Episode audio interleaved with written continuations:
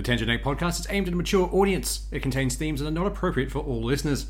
It's important to note that we are not experts. We routinely have no idea what we're talking about and are just three idiots sitting around a table. Listener discretion is advised.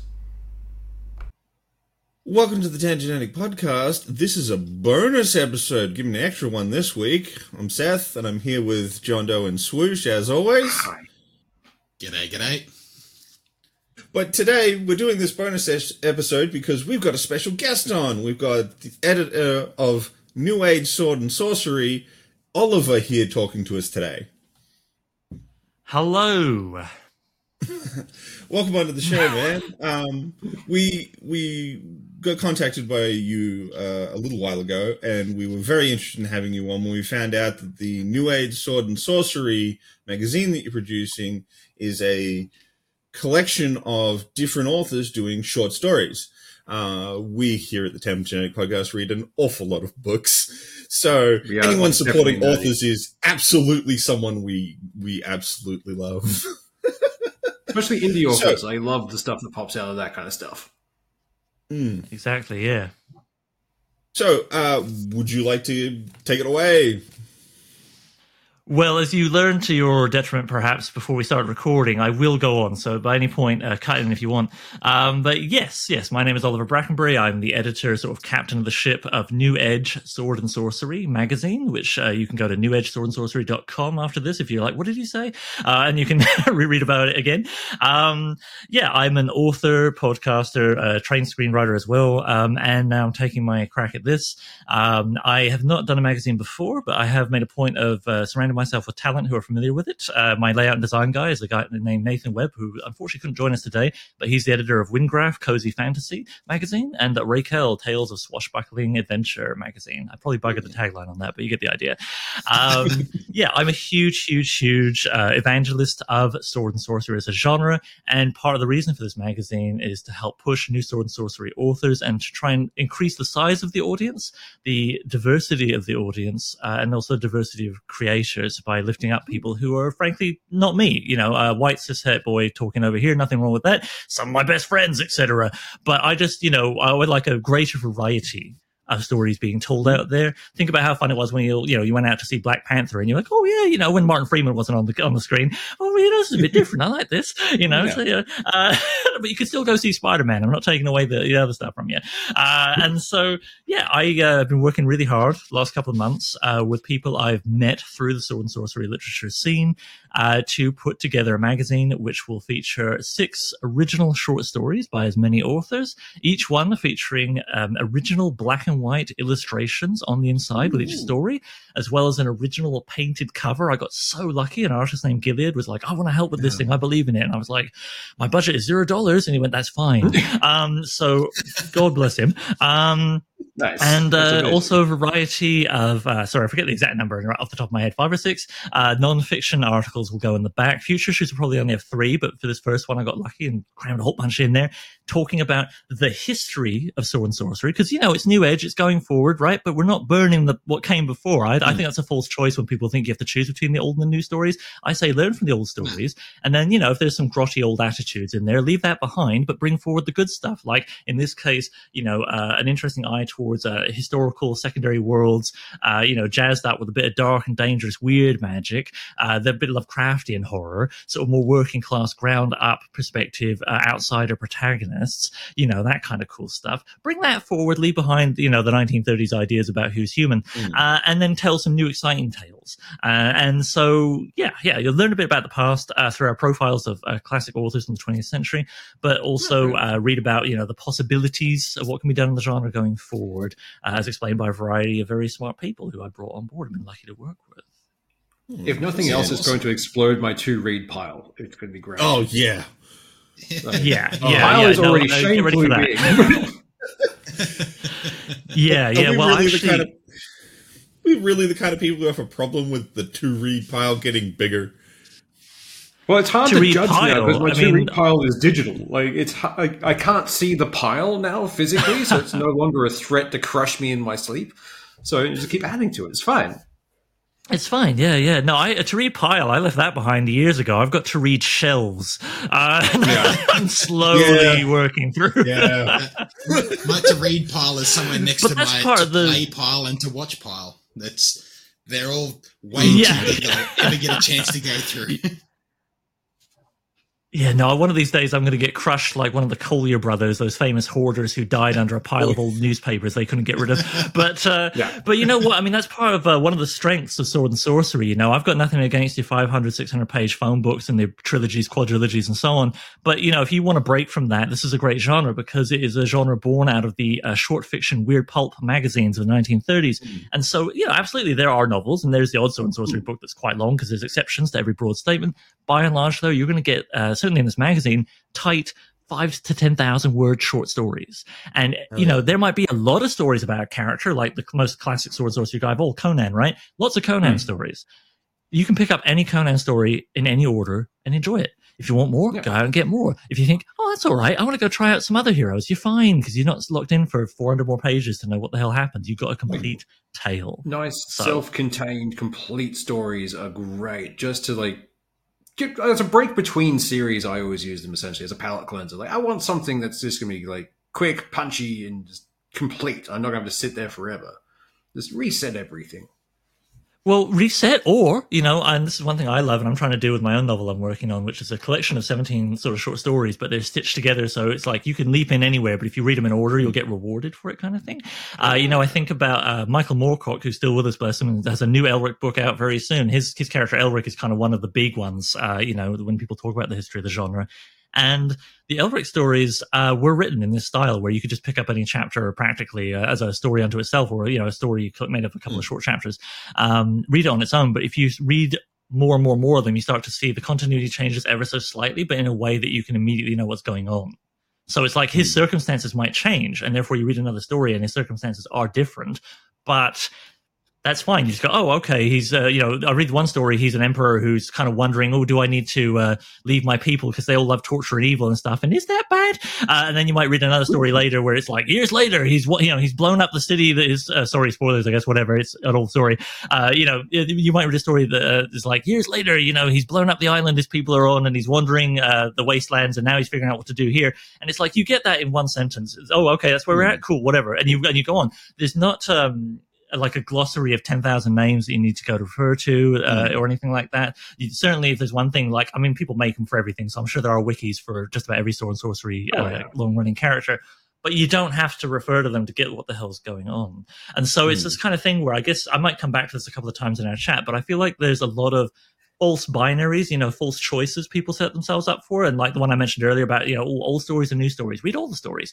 Uh, you know, and the same thing of like, oh, well, it, it has to be a total standalone or it has to be a mega saga. And it's like, both of those things are fine if you like them, but you can kind of have your cake and eat it too. You can kind of have a mega saga that is written carefully so that you can pick up any slice of it and enjoy that on its own as a standalone. And I just think that is such uh, strength and so like cool and flexible from both a reading and a writing standpoint. Mm. I just think that's really, really fun. And so, like with my novel I'm doing, I'm kind of simulating as if I've had a 40 year career and now I'm stitching the stories together into a novel, right?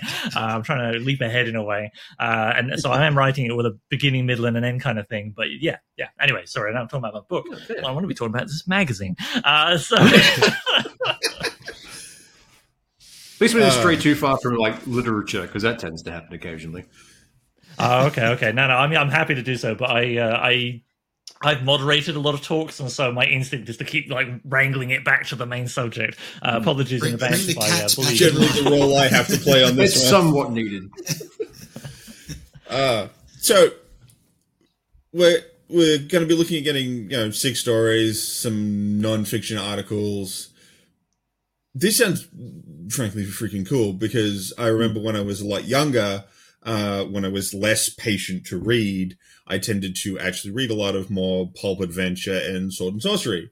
Uh, so, and as I've gotten older, I found it harder to find uh, interesting fiction within that genre unless I look for conglomerates, big packs of stories. Anthologies and that kind of stuff. So it sounds very interesting that that you're really trying to push this magazine that can start giving a bullhorn to this because it's unless you're in the know or at least for someone like me who is very not, it's hard to find good sword and sorcery books to read.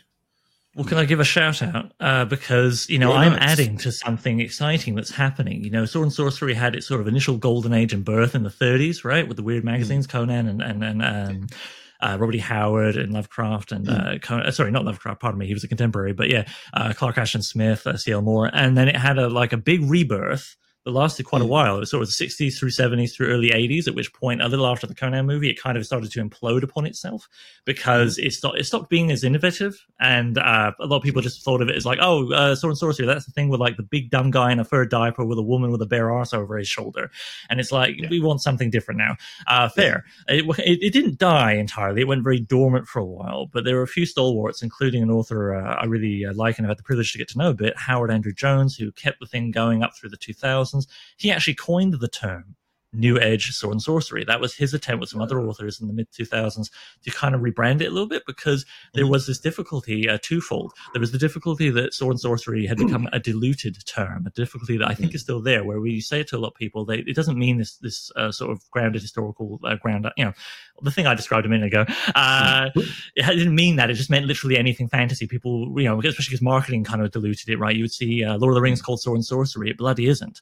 Uh, and that's fine. It- Nothing wrong with Lord of the Rings. I'm just saying it's something else. It's more like high fantasy with like a group of people on a Mm. big quest. That's not something you're generally going to find in Sword and Sorcery. Um, and so there was the dilution of the term, and then there was also the unfortunate stigma that carried over from those 80s uh, bad movies and books. Uh, and so people were just like, oh, it's kind of stinky if they even recognized it. And so it was a little too early, perhaps, this attempt to get New Edge Sword and Sorcery to take off then didn't uh, quite pan out. But then you fast forward to now, another 15 years go by, and there's a lot more going on in the genre. People have largely kind of forgotten those 80s uh, films. Uh, certainly younger audiences have no clue. Um, and the dilution of the term is still kind of there. But then that's why you want to do things like this, where with Howard's Blessing, uh, I'm using the term as the name of the magazine. Doesn't mean I'm the king of it. Doesn't mean I go around telling people what qualifies as New Edge or not, even if I wanted to. I mean, how would I do that? Uh, it just, it's kind of like fantasy and science fiction magazine. They do not claim sovereignty over all of fantasy and science fiction, by God, uh, any more than I do with this. So to me, it's like, um, New Edge Sword and Sorcery, you know, it is a certain kind of thing, an expression of sword and sorcery, uh, that's an attempt to take the genre forward. I actually have a tweet length, um, description because I was like, I'm going to have to explain this a lot. so, Yeah, no fair. So I've You've kinda distilled talked a bit about down what- to the base components. Yeah, yeah. So if I may, uh, I will do a, a short, a, a, literally a tweet length read here. Um, so like I said, sword and sorcery, the classic thing across the whole uh, history of it. Um, I do recommend uh, Brian Murphy's Flame and Crimson: The History of Sword and Sorcery. By the way, if you want to learn about it, make your TBR pile explode. I think I just said that again. Sorry, listeners. I just woke up and chugged a mug of tea and got on the podcast. Um, and uh, the new edge thing is how I define it. New Edge Sword and Sorcery takes the genre's virtues of its outsider protagonists, thrilling energy, wondrous weirdness, and a large body of classic tales, then alloys in inclusivity, mutual creator support, a positive fan community, and enthusiastic promotion of new works into the mix. And this is, I think, very important. You know, I'm not uh, going to be the only one doing this. You know, like, there are other great magazines out there. I want to give a shout out to quickly. Howard Andrew Jones edits Tales from the Magician's Skull, lovely magazine, beautiful, high quality paper, and all that good stuff. Plus, um, the stories are good. I sound like a backhanded compliment. The paper's nice. Uh, no, great stories is a given. When if I'm bothering to Thank you, mention them, Danny. Yeah, Um, exactly. and- I've had Lovely read some paper. books with some yeah, yeah, yeah. terrible backing on them who fall apart. Yeah. It really ruins reading a novel. So there's a reason to have some good paper. Yeah, yeah, but uh, good stories and art. Let's just make that clear. Um, but yeah, it's actually published by a role playing game company called Goodman Games, and so there's this fun uh, thing at the back of the magazine where you can get like D and D style statistics for the monsters and shit that you saw in the stories, which I think is a fun uh, little twist. Cool. Um, but That's yeah, so they're like pretty a high quality, uh, you know, in the vein of the old pulps kind of style magazine. Great stuff, rollicking adventure. Um, PG thirteen by and large, so good for getting young ones into it. And then there's another one I would mention called Whetstone Magazine, amateur magazine of sword and sorcery. It's free, everybody. If you want to go check out Whetstone, it's a great place to try out new authors. It's a great place for new authors to try it out. They have a, a tight word count, 2,500 word roof, and it's just a great way for either experienced authors to just have a bit of a fuck about, uh, you know, try something different. Why not in a low stakes environment, or for people who want to try and get published in this genre to give it a whirl. The editors are wonderful people. Um, and the third one I mentioned is a brand new one. Actually, it just uh, started recently. They've just taken uh, opened the call of submissions for issue two called Old Moon Quarterly. Uh, with a bit more of a focus on the weird, as far as I can tell. I'm waiting to get my issue one in the mail, so I'll. I'll, I'll I be able to say like that later. name. That- That's, Old a- Moon a Quarterly? great name, actually. Old Moon Quarterly. I quite like that. Yeah, yeah, yeah. No, so those are three other magazines. So my point in mentioning them, uh, aside from just giving a shout out, remember what I just said, you know, uh, endorsing your fellow creators, right? It's part of the, the whole thing to me, the, new- the new edge sort of movement, if you want to call it that. Um, which again, I have no control over, just the magazine. That's my domain. Uh, yeah. It's, so, so they're, they're doing great stuff. I'm not in, inventing, I'm adding. Uh, I'd like to say, and also certainly, like I say, one one of the things that sets the magazine apart, uh, by and large, I would say, uh, well, it's going to be released in all three formats. You're going to get EPUB because I want it to be accessible to everybody, including those who don't have a lot of money to throw around. And in issue 0 EPUB will be free. So there's no excuse if you want to check it out. grab, yeah, grab a free Six EPUB. stories for free. That's pretty good. I like that. Yeah, six stories, bunch of uh, art, bunch of uh, non-fiction articles about the genre, its history, its future. Yeah, I think that's pretty okay. Right, Um. You can stop and, twisting uh, my arm. I'll read it. I'll read it. yeah, yeah, yeah. But but maybe you're thinking, oh, I don't like EPUB. I don't like reading on screens any more than I have to. I do it all day at my job or whatever. I mean, that's kind of where I'm at sometimes. Uh, it's going to be released in soft cover and hardcover at cost. At cost, I, and I've got to look up the numbers. I'm sorry, but at cost, you know, means exactly to the penny what it costs to produce. So, I mean, it's going to be as low as humanly possible without taking a loss. Uh, we'll be doing that through Amazon Print on Demand, uh, and then uh, in future issues, well, we're going to see how it gets printed in the future. Uh, the hope is to use issue zero as a way of kind of getting everybody to check it out. You know, build a bit of hype. Uh, that will come out sometime in September. I don't want to be more specific because it's more important to me to make it good than to have Yeah. it come out on the first. Right? Uh, if it's going to be yeah, if it's, if it's got to be October first, fuck it. But I mean, you know, September's the goal, um, and Mm. then you know I'm going to be pushing that as hard as I can, like I'm doing right now, uh, to build hype and uh, build our mailing list, which will go out. Yeah, mailing list. Oh, I don't want to get more email. Don't worry, it's going to be precisely three emails in 12 months, and when the third one might not even happen. It's going to be one email saying issue zero is coming out. It's going to be a second email saying, hey, guess what? There's a crowdfunder for the issues one and two. Do you want to get in on that? And then there's going to be a third email, assuming the crowdfunding succeeds, which I think it will, but you know, uh, saying, hey, guess what? The crowdfunder succeeded. You can buy issues one and two now. Uh, so voila. and, and if we keep going, you know, it'll tell you about, you know, issue three and four. Um, so that's it. Don't worry about spam or getting a weekly thing from a creator who's struggling to find something to say. Uh, we, I think we've all been on newsletters that kind of read that way. Um, Yeah. But yeah, Oh, yeah, definitely. yeah. Yeah, so so yeah, so it's going to be in those formats, and the hardcover thing certainly I think sets it apart. Uh, I like the idea of um, a really nice artifact on your shelf, you know, and I know there are lots of people out there who like that You're, too. you're The speaking back to the goblin brain of me at the moment, and I, I want I want that hardcover now. The, the minute you said hardcover, it's like God, I, I want that. That that'll look so nice with all my other hardcover books and novels on my shelf. Yeah. right, right, and it's going to be uh, you know eight and a half, uh, pardon me, eight and a half by eleven. You know, nice big pages to show off the art, and same, and so it'll be a nice big hardcover. And it's funny, you know, I got the inspiration. I hadn't ever thought about a hardcover magazine, but I was visiting my folks, and uh, I looked over and went, "Dad, what the hell are you doing with this?" And I found he was using it as a mouse pad, uh, a magazine from 1968 called Horizon, and it was hardcover. And I was like, "What is this hardcover? What?" And just opened it up and looked through, and yeah, I was like, "We got to do this." You know, we got to Yeah. do this to make the magazine, you know, part of Hell making it stand out. That is awesome. Uh, yeah, uh, you know, other things about the magazine. Oh, Well, that first issue being a was a hand a painted um, front as well, so the uh, the artwork you're getting for that yep. good. Yeah, yeah, yeah. No, I really dig that, and and I, I look forward to us going forward, uh, not only um, pushing boundaries with, uh, again within the sort of the tent posts of Sword and Sorcery. Like this is yeah, she brings me back to something I, I I realized I said before we recorded and haven't said yet. Sword and Sorcery. One thing I really love about it is that you, is you you kind of know what it is. Once you get more familiar with the kind of the history, right, which is again another reason to check out the old stuff, um, you read the contemporary stuff and you kind of go, oh, okay, yeah, actually, I can kind of see uh, you know, like I say, outside of protagonists, magic is dark and dangerous and very rarely, if ever, has any kind of system to it. It is the fantastic. It's not like something someone uses to turn on a light bulb slightly differently. Um, you know, uh, the characters tend to have personal and mercenary motivations. It's rare they're trying to save the kingdom. That's more heroic fantasy, right? Um, as I say, the sort of horror Lovecraftian elements is you'll read some great horror stories that happen to be sword and sorcery at the same time. Oh, and in fact, it is a great genre Mm. for draping like a cape over other genres. Robert E. Howard, who created Conan, did that that all the time. He did Conan stories that were kind of pirate stories. He did Conan stories that if you kind of lifted the lid, you're like, wait a minute, this is like a cowboy frontier story. He did a Conan story that was like a locked room mystery. So again, really flexible, but you always know what it is. Um, Yeah. Sword and Sorcery can be so much and still be sword and sorcery. And God, doesn't that get you excited to go and explore it? It does me. It makes me want to write it, you know, um, as well. Uh, and so, um, yeah, yeah, yeah, wonderful, wonderful genre. Um, and so, you know, New Edge is uh, kind of like I say, brings in the positivity kind of thing that I think we can always use more of, like I say, positive fan community. I hardly need to tell you about how we could use more of those. in general. Yeah. yeah.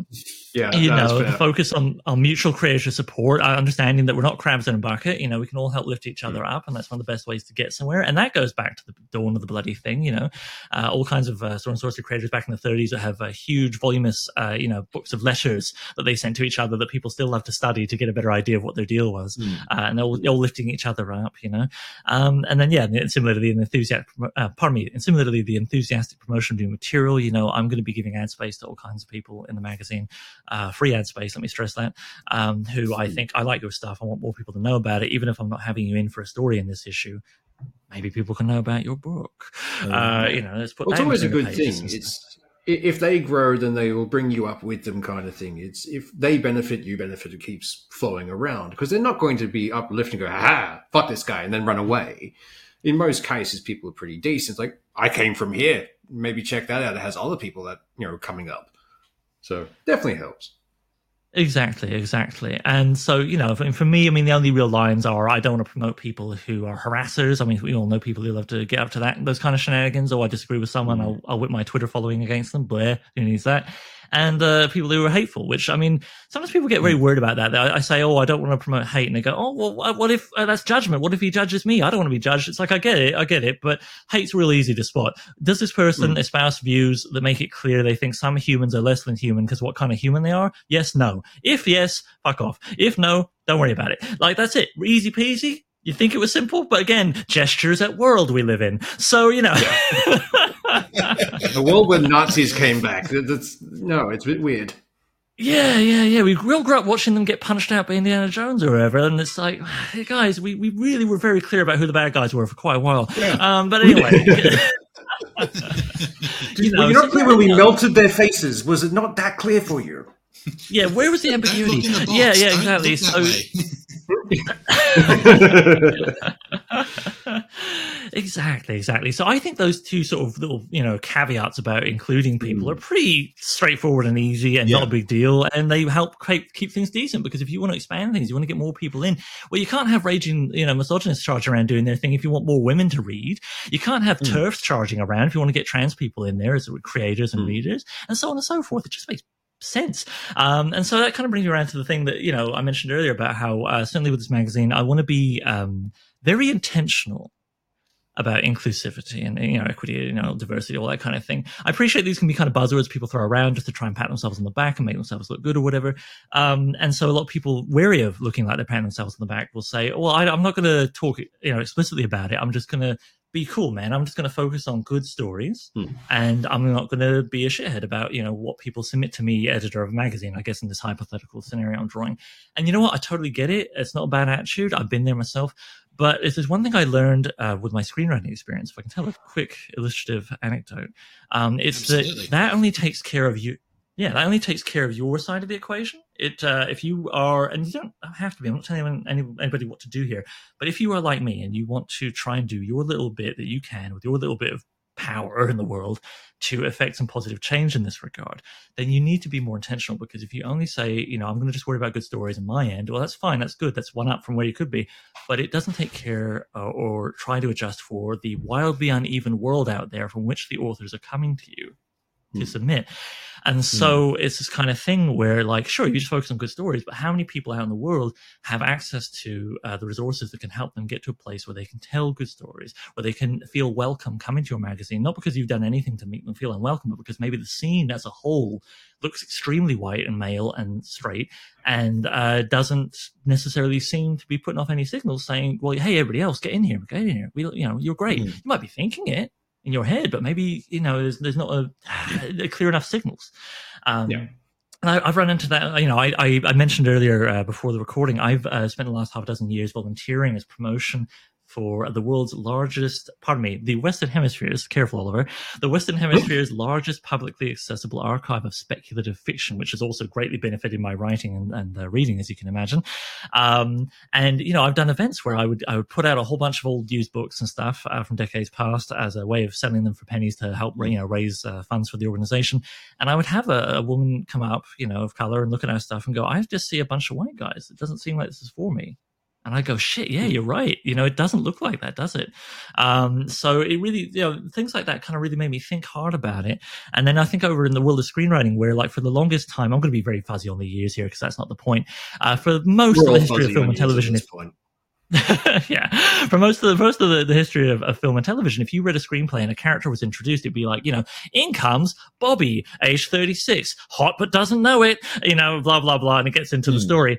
And it doesn't tell you that Bobby's white because the default was white. It would tell you if Bobby was literally anything else. And of course, I don't think I need to explain why that's not great because then it means that like you know the default is white. We just think of everybody being white. All the movies are very white, and it does, and it's not very friendly to everybody else, right? And so you know about uh, ten odd years ago, something like that you know, a lot of people were saying this. I'm not inventing this. Uh, and a lot of people were going, yeah, maybe we should do something different. Um, and so you've got a lot of people, and I was in this camp for a while, uh, thinking, okay, you know what? You're right. That's a bad idea. I'm going to be colorblind. When I introduce my characters, I'm not going to say who anybody is. You know, you just figure it out. Well, and it's like, okay, sounds good. And to me, that's kind of the equivalent of, uh, roughly speaking, no metaphor survives uh, intense scrutiny, uh, but that's roughly the equivalent of saying, I'm just going to worry about good stories.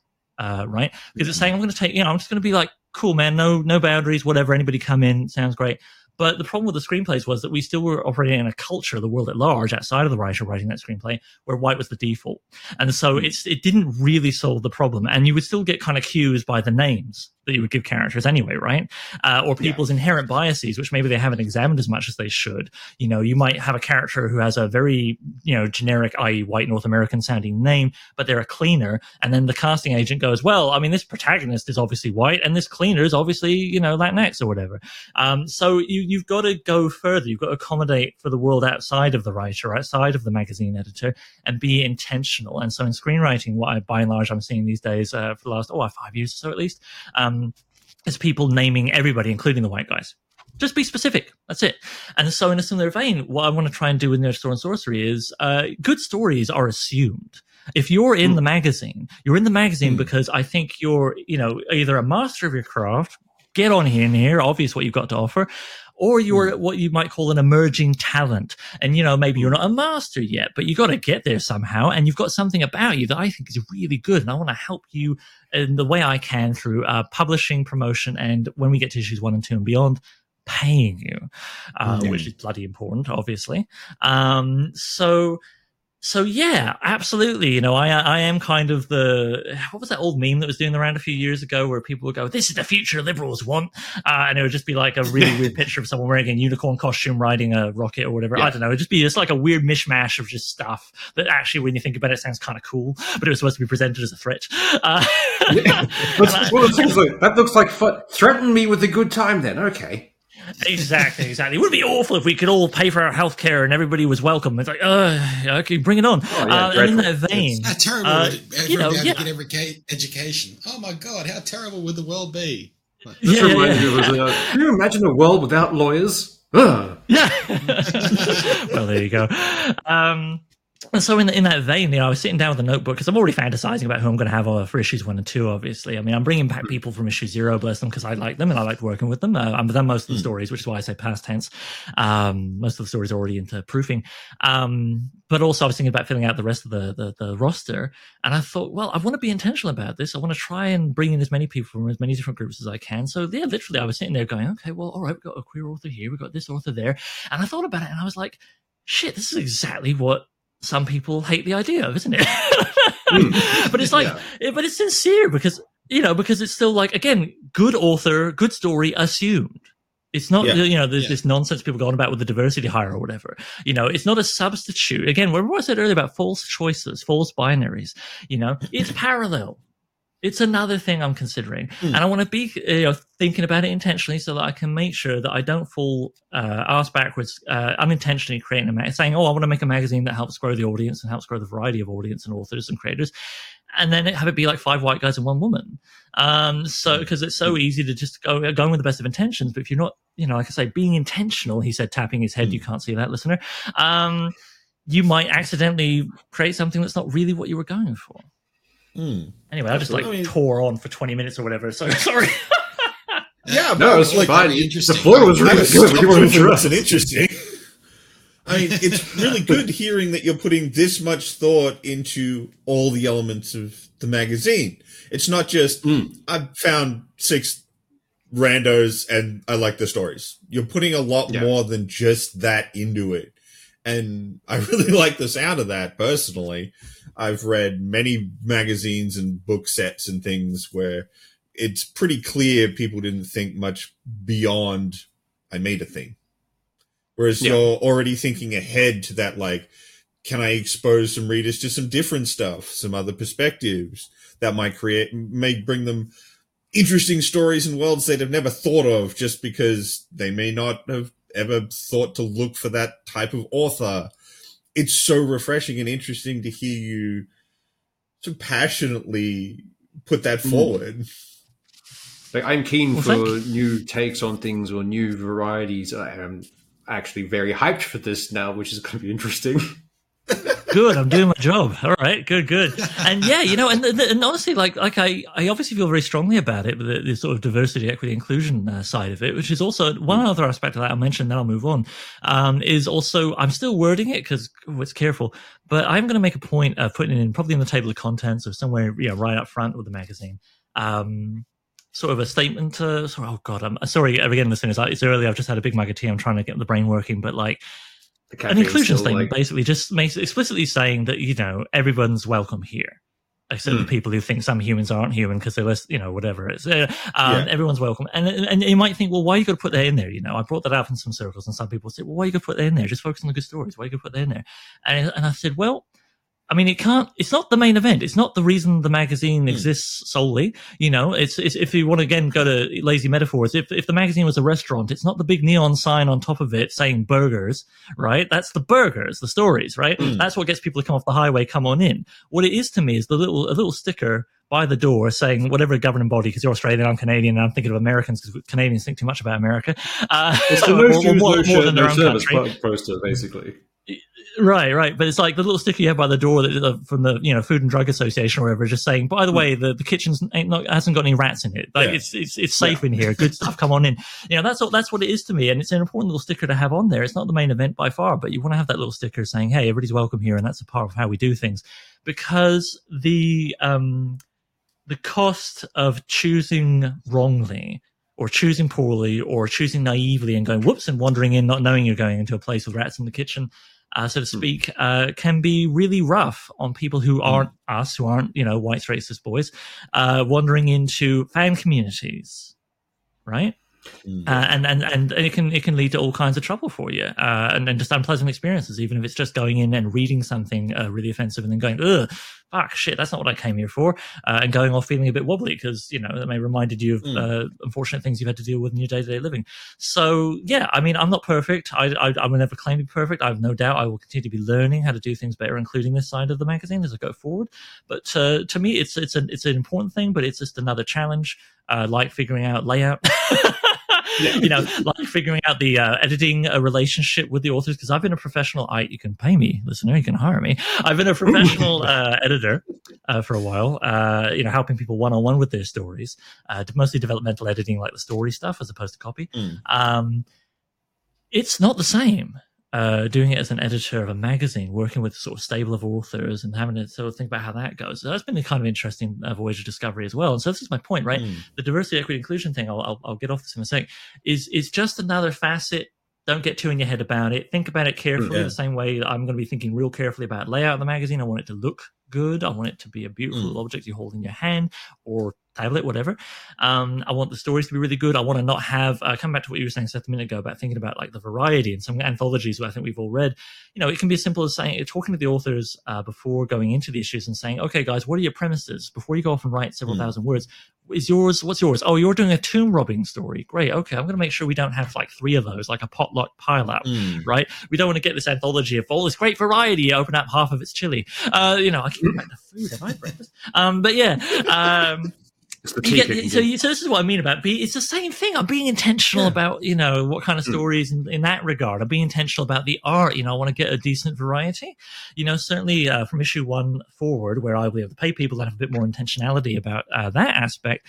Um, I love old pulp style art. I love the Yes. covers, uh, by and large, that you see from the 60s and 70s and early 80s before we get into kind of a tradition that currently is mostly like put a sword on the cover with a fuzzy wuzzy CGI background, done. uh, what I mean, I get why that comes about. I think it's largely to do with a mixture of, um, you know, I would say ill-advised penny pinching by uh, uh, publishers, but also what works well as a little thumbnail on Amazon. Right? Think about I mean, that. Think about how the come thumbnail. on, things have been like- shrunk down. Look back to those old, uh, like the one I know most is is more that old sort of Conan stuff. Some of that old Conan artwork, Frank like, Frazetta. that shit Yeah. is just stick it on a wall. It's ready to go. It doesn't even have to be on a book to just be beautiful. Or stick I- it on the I- side of a van, as many people did in the 70s. And Yeah. some people Oh, still love that tradition, van art. Oh, I still love the old vans. Oh, they're beautiful. yeah, So, yeah, no, they're wonderful. It's it's really great hearing you want to want to put like go back to that sort of like you want that strong striking art. Ah, Wait, give me in- in- goosebumps in thinking part- about it. Yeah, well, in part, right? Because it's like, here's the thing, okay? You've got that classic tradition. And then you've also got another thing that you see a lot in the sword and sorcery scene right now, which is kind of grown out of the role playing game, sort of uh, scene Hmm. sideways. Like, I don't know if you, uh, or your listeners are familiar with the concept of the old OSR, sort of the old school revolution. It was this thing that came about in the early 2000s where people weren't very happy with the then latest edition of D&D. And they were like, oh, let's go back to the stuff from the late 70s, or the 80s. And a lot of that had to do with also the visual style of the art, uh, which was far less like computer colored and uh, like perfect sort of photorealistic uh, figures and faces, and a lot more just like wild experimental uh, DIY Hmm. kind of thing. That also is an aesthetic you will find elsewhere. I, I would say um, the Wetzel magazine's covers, for example, tend to be in, Yeah. something in that vein, and I love that. I love that too. Um, and there's elements of both of that uh, in issue zero, and I have no doubt there will continue to be elements of that in issues going forward. But Excellent. what I want to That sounds like do is, is is like I said, I don't want to throw anything out. I don't. I just want to do something Yeah. new as well and have a mix, right? And Oh, so I'm gonna have, yeah, and so I'm gonna have elements of this for sure. But I also want to really get experimental going forward uh, with the art uh, too, and see what different things are out there. Because by God, we live in a golden age of finding interesting art online. Oh, yeah. And I just Yeah, we, uh, you know, if you have if you have like one specific aesthetic that your uh, publication is all about, more power to you. Love it. Again, I'm not crapping on anybody. I'm just talking about what I want to do. Uh, and what I Mhm. want to do with this is is definitely like honor and carry forward and remix the classics. But I also Yeah. want to do new stuff. I want to try and push new stuff, and so I'm looking at some artists uh, for you know future issues. I'm getting very excited about who I might be able to get when I have you know what is it called money uh, to to pay people. Uh, makes things a little easier. Um, and uh, and I want to really push things. Coming back around to some of the other stuff I was mentioning, you know, I'm I'm dying. I've got a few people in mind, so you know, fingers crossed I can get one of them at least. Uh, I'm dying to get more uh, trans authors uh, involved with sword and sorcery because I think the outsider hero aspect of it is incredibly ripe for more, you know, LGBTQ plus representation, right? I mean, talk about people who, alas, you know, tend to be on the outside of things uh, still currently. Um, and I just love the idea of how in sword and sorcery stories, almost uniformly, uh, the heroes succeed, or protagonists, I should say. They're not always heroic. Uh, sometimes they're bastards, to be honest, and sometimes they die at the end. But anyway, uh, so again, more more variety. But um, yeah, uh, they almost always are in a bad place in a way in the big picture of things because of who they are and who people mm. tell them they are. Oh, you're a barbarian, you're a barbarian. You know, of course, the most classic one. And it's like, fuck you, I'm going to succeed because of who I am not in spite of it. And I'm going to tell you who I am. You're not going to tell me who I am. You know, this is a real spine of a lot of these stories, a lot of these heroes that, even as a guy who's faced no difficulties for his, uh, you know, sort of intersection of demographics and identity. I mean, I'm not rich. That'd be nice. I suppose that's one privilege I don't have. Thanks, mum and dad. Could have been rich. Anyway, um, but aside from, aside from that, I've, I've been playing on easy mode and still I, I find I really identify with that. I really like it. Mm. Perhaps because being, being a classic, you know, bullied nerd as a kid, right? Uh, that is our gateway drug for a lot of us. Uh, And, we were all uh, hunted for sport when we were kids. right, right. And now we've taken over, so here we are. Um, and and so I, I just think, my God, you know, I want to read a trans author writing a trans and sorcery hero, telling people, "Fuck you, I am who I am, and I'm going to succeed because of who I am." And I want to get a trans artist in there, I want to do. I, I want. I've got one this image I'd love to commission. Which is like you know, kind of like a classic Frank Frazetta as the artist you were thinking of, Seth, uh, with the the, uh, the Conan covers that are why honestly, as much, Yeah. they're as responsible as Howard's writing, um, and the editors Lin Carter and L. Sprague de Camp, who published the Lancer paperbacks in the '60s with that art. Like that's where.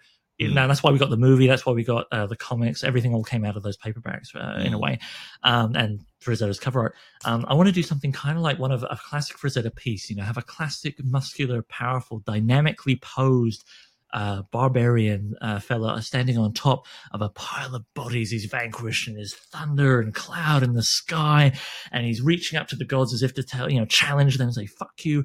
And you see, and, and like a lot of S&S, I mean, there's a lot of flesh and a lot of sword and sorcery, right? A lot of bodies, Yeah. not just the women. Frank Frazetta, in particular, hated pants. You want to see some ass cheeks clapping, men, women, orcs, doesn't matter. Go to Frank Frazetta. Anyway, so egalitarian, egalitarianism, right? You can have a bit of sex appeal, just be equal about it, you know?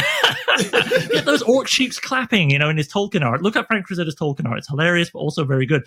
Um, and anyway, so you have this figure, bare chested, standing on top of the bodies and, you know, to the, crying to the skies. And if you look carefully, you know, they've got a lot of different scars because they fight. You know, they, they're like, they're like when Batman takes off his shirt and you see all the evidence of all his battles. And amongst those scars, you might see sort of pictorial scars. Oh, this is a trans man who's had, you know, the bosoms removed as a part of hmm. becoming more, you know, who they really know they are to be. Fuck, I want to hmm. have that. Anyway, God, that's just an example of what I sounds mean about awesome. like pushing, I am not gonna the lie. Yeah. didn't realize that's something I wanted until like you said it out loud. Like, oh no, I do want this. Okay. Yeah. And this is part of why I'm very excited because I'll tell you, just in little chats here and there, here and there, forums and so on, when I start mentioning this shit, people go, fuck yeah, I want that. Uh, you know? and I think, okay, I'm going to do my best to give it to you. So, Okay, well, sorry, I'm, we've been I'm up trying to shut up for a sec so you can. we, we've been up this for for a good forty minutes now. So, um, is there any I'll other keep talking. questions? I'll do it. Anyone else has got?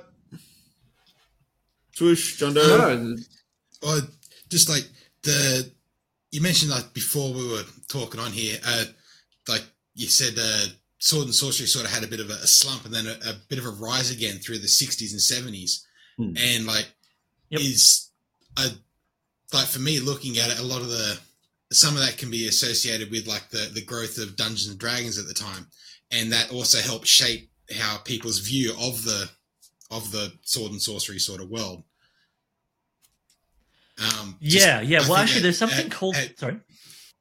uh, just how uh, people view the world around them and how like the they view the sword and sorcery world. Like myself, when I think about it, I always seem to go back to almost like a, a medieval time. Like for me, it was more that time than it was for Conan, and I related Dungeons and Dragons a lot to that. And so when I think of sword and sorcery, that's almost immediately what I go back to, um, and just how that's shaped a lot of sort of the public's view of it, I guess. Yes, have a lot of absolutely. You're right. And there's a deep yeah. irony. There's a Dan, there's a deep irony to that because there is something called the Appendix N reading list. You will find this list of authors and works in the back of the 1979 Advanced Dungeons and Dragons Game Masters uh, book, if I remember correctly. Uh, give it a Google. I, I'm sure I'm, I'm getting that slightly wrong. And it's a list of authors that Gary Gygax, uh, along with Dave Arneson, right, the co-creator of D&D, lists as his inspiration when coming up with the game. And it is, uh, and there's other people there who are, I wouldn't call sword and sorcery, like good old Tolkien, right? Uh, or Lovecraft, who was a sword and sorcery adjacent with his weird horror. Um, but otherwise, it's just an absolute rogues gallery of all the authors you'd want to read who did sword and sorcery from the 30s onward. And Conan absolutely is in the mix. But the irony is that in D&D, you get a game, right? A game where there was other stuff mixed in as well, Tolkien, to the point that they called them hobbits. They weren't halflings. That was copyright infringement that made them switch them to halflings. Um, and then D&D blows up in the early 80s with its extremely codified, everything has to be very clearly defined view of things because again, it's game. I'm not, again, not criticizing, but you know, I, I play it myself, but you know, um, but yeah, very codified. And so this absolutely, you're right, played into people's view of fantasy right? Because sword and sorcery is a distinct subgenre, and I do not say that as a gatekeeper. I say that as someone who understands that you have to draw some lines, other because if you don't have any, you just have a blank page. You've got nothing. You've got to define roughly what it is, even if the boundaries are very elastic. Like I say, uh, sword and sorcery is its own specific subgenre with its own wonderful history that absolutely got diluted in part, I think, Yeah. because you got D and D that came along, blew up, shaped how everybody saw fantasy. People started writing novels based on the D and D stuff. You know, there was even the first one that was ever commissioned. Uh, oh God, what was it called? Quag Keep, uh, written by Andre Norton, the very first book ever. Uh, listener about a bunch of kids are playing D and D and they get sucked into the world. Oh no, adventure! So if you want a bit of history, go back and read that. The very first time that was ever done, it was commissioned, uh, if I remember correctly, by uh, Gygax. Um, and Andre Norton is a great author of Sword and Sorcery as well as its kind of like sister genre Sword and Planet, uh, which is kind of like uh, John Carter of Mars, you know, sort of uh, a lone Yeah. human winds up on an alien world, and it's kind of a weird mix of very. Um, a- very alien high tech and like low tech swords and loincloths and stuff. Anyway, Hmm. um, yeah, it got it got highly codified. It made you know everybody's elves look the same, everybody's dwarves look the same, where there were slight variations. There's a magic system because there's got to be a rule system in the game, and so on and so forth. And and when I was growing up, you know, late eighties, early nineties, uh, through that decade into the two thousands. I I was reading Savage Sword of Conan magazine, which was still being printed then, and that luckily gave me. I, I tripped over that and was like, "Oh, what's this? This is different." Because I personally bounced off of Tolkien. Later, I came back to it and really appreciated The Hobbit, but I really bounced off this highly codified thing where the fantastic is very much explained. Uh, I really like where the fantastic is fantastic. It's very strange and weird, and, and there's no guarantees. And because something worked this way one time, no guarantee it's going to work that way another time. And reader, if you're thinking, "Oh, well, that just sounds like the author can do anything," I mean, that's not fair. There's got to be rules. Well, the author can do anything and still make it interesting and not feel it like you've got a bunch of Deus Ex Machinas dropping on your head when you get to the finale. There's a way, like with anything, to do it with skill and to make you feel like you're going into a sort of a re-wondered world almost, you know, bring back that sense of wonder, which is not just uh, positive, happy things. It can be the wonder of a weird and terrible place. Uh, you know, Clark Ashton Smith, uh, one of the classic fellas, um, did a wonderful job with that incredible world building, uh, but a very different kind of world building. It wasn't an exhaustive encyclopedia. It was more inferring with little glimpses and peeks and uh, drop names without telling you, you know, precisely what the thing is. You know, monsters and all that kind of weirdness would tend to be something like, you know, oh, the weird and terrible description. Anyway, you figure it out. It wouldn't be like, and here's some goblins. You know how many hit points they have. You know what goblins do. Uh, you know, I, I, as you can tell from the way I say it, uh, I've enjoyed that other stuff, but I, this is my preference. Obviously, it would have to be. Why am I Yeah, doing yeah. the magazine otherwise? Um, so yeah, that was the problem, right? Is that Sword and Sorcery kind of, you know, at the same time that um, the publishing kind of sort of started to come apart because it had become a bit stale and repetitive. A lot of uh, people didn't want to keep changing and evolving with the times. Uh, and then we got the the codification of fantasy in D and D, which ironically was fed into greatly by Sword and Sorcery. And if you go to the Appendix Yeah. N reading list, you'll find all kinds of great stuff there uh, related to it. Mm. And in fact, a quick shout out to the Appendix N uh, Book Club podcast, where they worked their way uh, in the first hundred episodes, and now they're going a bit further afield. They worked their way through that reading list, talking about uh, the books in the first half and then the gamification of them in the back half. Um, anyway, Oh. the great guys. Uh, so that's my long ass answer. Yes, you're right, Dan. Uh, Ten points. Um, and so that's partly what I, I think the, the idea of the new edge thing is to try and push back against that by saying, you know, okay, what's the new edge? All right, we're going to sharpen this thing. We're going to knock off the dirt, you know, the old attitudes and the dilution of the term, and say, look, sword and sorcery is a specific thing, but it's a very flexible thing, and it's not Redefine it back as and its not Lord of the. Rings. Sorry. redefine it back as its own subgenre kind of thing because it's like subgenres in music. There's rock, there's old rock, there's you know new age, that kind of stuff, and we we're fine with those kinds of you know separations. So it should be the same with uh, with writing in, in literature. Yeah, exactly. It's the same as like going to a bookshop and there's fantasy and sci-fi, and that's all you get. And that's like Mm. why are fantasy and sci-fi always linked together? They're two very different things, and even within that, you get so Yeah. many different variations of fantasy, so many different variations of sci-fi. Like if you look in every other section of a bookshop, they're all broken down into a little more bracketed sections than just Depth. this and Yeah. this. So I'm very looking Well, yeah, forward and to an funny actual, enough, uh, coming this is how it works. Right, right. And funny enough, Dan, I mean, that also comes back to the pulps and all that kind of stuff with the Appendix N reading this, because a big part of the fun of reading practically any fantasy and science fiction from before the early 80s ish is, um, especially going back to those weird magazines, the, the pulps and stuff in the 30s, you'll find that people's uh, lines between fantasy and science fiction are way blurrier.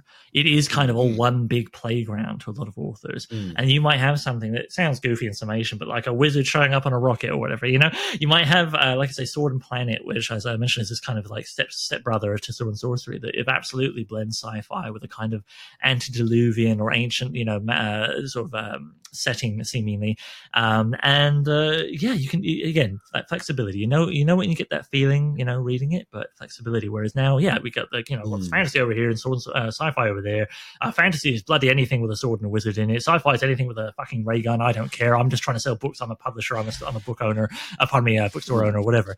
Uh, but then, as you say, you go to the specialist proper stores. You know, like in Toronto, we've got a great one called Bakka-Phoenix uh, that've been doing great sci-fi and fantasy selling for years, and you get it broken down. You get the um, you know recommendations of the staff and stuff, and it's so much better. And the nice thing is online.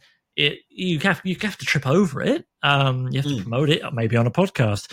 Um, but uh, yeah, it's it, we also have the, the the giant bookstore that is the internet, um, and we can find uh, not only uh, the bookstore cats uh, in great number, uh, but you can find the, the subgenres and understand how what makes them special and makes them stand out, and uh, get to read something a little different than this kind of big mash that we run into in like the big name bookstores. Brilliant. Yeah. Well, I think we're going to need to start uh, bringing things to a close for this recording. Uh, is there anything you'd like to hit right here at the end, Oliver? You got the spotlight. Ah, yeah. I mean, I, I just, you know, like I say, I, I really want to support uh, my fellow, you know, magazines out there. Like I said, Tale, while you're waiting for issue zero to come out, go look up Tales from the Magician's Skull, Whetstone magazine, uh, sorry, amateur magazine of sword and sorcery, free. Uh, check out Old Moon Quarterly. First issue just went up on Amazon this morning. Uh, you can get that in EPUB and softcover, if I remember correctly. Um, so check out those lovely people. Check out the scene. You know, Whetstone magazine. Uh, honestly, so much of the work that went into, into the my magazine came out of discussions with people, and pretty much all the authors, but one uh, that are in the thing came from the Whetstone Tavern Discord. Uh, I wasn't really into Discord for a while. I couldn't quite get figure out how to work it in a way that I liked, and then I tripped over this place, and I check it like 38 times a day. uh, that has become quickly my favorite place online. Uh, speaking of positive, supportive fan community where you know people who are hateful are not welcome. Uh, and uh, yeah, great place to go and chat and get to chat with all kinds of people, including the editors of some of these magazines. Um, Oh. All three magazines actually, and me. Oh, you can talk to me. Uh, so yeah, there's that. Um, and then otherwise, I just really want to hammer home uh, New Edge Sword and Sorcery. By the time this episode is up, that website should be working. It'll be very simple to start because it's right now pushing the mailing list, so you can be alerted when the magazine comes out. And down the road, if you still want to be, you can always unsubscribe. But down the road, if you want to be, you'll be told about the crowdfunding for issues one and two, which I'm already super pumped for because I'm getting near the end of being done issue one, right? So you're always looking ahead as an editor. Um, and uh, you can find us on uh, Twitter, on uh, Instagram. You know, there's a Facebook community called New Edge Sword and Sorcery, but that's not the magazines. That's sort of a broad, like, let's discuss this thing in general. Uh, so yeah, good. You know, you'll see the magazine discussed there, but that's a more broad, you know, community thing. Um, so yeah, Hmm. find us on them socials, folks. Uh, easy enough to find. Otherwise, I think the only thing I didn't mention about the magazine is it will be kind of um, R-rated. Now, I don't mean edge lord nonsense. Uh, I mean again boundaries. There'll be room. So there will be some, uh, you know, heavy-duty gore uh, if the artist chooses to indulge in that. Uh, the one piece of art I've released actually shows the hero. Uh, he wanted to kill this wizard he's dealing with, and so he knocks the guy down um, and rides him like a sled down the side of a mountain, and like cheese graters him on the sides of the mountain. Uh, it's wonderful, wonderful art. You already by, had this, but now you, now we're just we're in completely. Like Yeah, yeah, yeah. No, you, I'm, I I love a bit of the Gonzo. You know, I don't. Again, variety Yeah. flavors, not every story, but this is a great Gonzo moment. When I was reading the first draft, uh, you know, for editing, I was like, "Shit, that's the art. Easy choice. That's got to be the illustration." Uh, wizard sledding. Um, and so, so yeah, you'll see that art done by Morgan King, director of an amazing uh, rotoscoped animated sword and sorcery film called Spine of Night. Shout out to that. Um, yeah, you'll see that art at newedgeswordsorcery.com. Um, and that gives you an idea that yeah, we're good. If, if if if the story calls for it, yeah, we're gonna have some gore and have a bit of fun with that. If the story calls for it, we might have you know not in this issue currently, but in future issues potentially a bit of romance, a bit of sexy content. Um, but always trying to keep in mind a variety of audiences, not just Yeah. you know your, your straight men looking at you know women's asses or whatever. Because uh, I yeah, I mean I've done that, but uh, I don't want it to be the only thing. I want to think about everybody who might be reading. Uh, so a variety of sort of romantic, sexy comment content might be in there, and the story might not have any of it you know, again, Okay. variety. So that's kind of the boundaries of the magazine as far as that side of things goes. In case you're thinking about, do I want to give this to my kid? Honestly, I saw all that stuff in magazines by the time I was 12, and I think I turned out okay. Yeah. But of course, that's up to any given parent to make their own judgment call. So yeah, otherwise, uh, yeah, EPUB softcover, hardcover, issue zero free, soft and hard uh, cover. Sorry, EPUB's free, uh, soft and hard cover at cost, very few dollars. Uh, We'll figure it out in by September. Going to be out sometime in September, but please sign up on the mailing list, especially because the size of the mailing list. I'll spare you the editor uh, behind the scenes stuff, the size of the mailing list plays a very big role in deciding whether or not we uh, end up crowdfunding issues one and two. So please sign up for that if you want to sh- say I'm interested and tell your friends to sign up for it. All right, I could talk forever, as you know, but there we go. Well, thank you very much for coming on to the, the show with us tonight, Oliver. It's been an absolute pleasure. Um, I think that's it for us for this this little bonus episode. Uh, you all have you'll a good one out three there. people on your mailing list. Yeah, definitely. Yeah, please do uh, put that link in the show notes. He said, badgering the Oh, people who will. are very kindly helping him. Oh. As long as we have Oh, all look, of your links, in we'll the put show everything notes, we can and it up. will go in the show notes of the main episode for this week as well. Do not worry about Thank that. If I wasn't excited about this just from talking you before this recording, I'm doubly so now. Yeah. So we're, we're definitely in, and we hope to have you back at some point soon. I would love to, and thank you so much for uh, having me on, giving me this chance to tell the people what's up, and uh, to the people. Why would I want to do that? To you, individual, dear listener, not an amorphous blob. Thank you for listening to me talk about this, and I hope you check out the magazine. and you All right. too, you amorphous. Y'all have a good one. Have a good one. Yeah, the gelatinous cube audience. Um, yeah, It's a big audience. It, it just keeps on growing. yeah. yeah.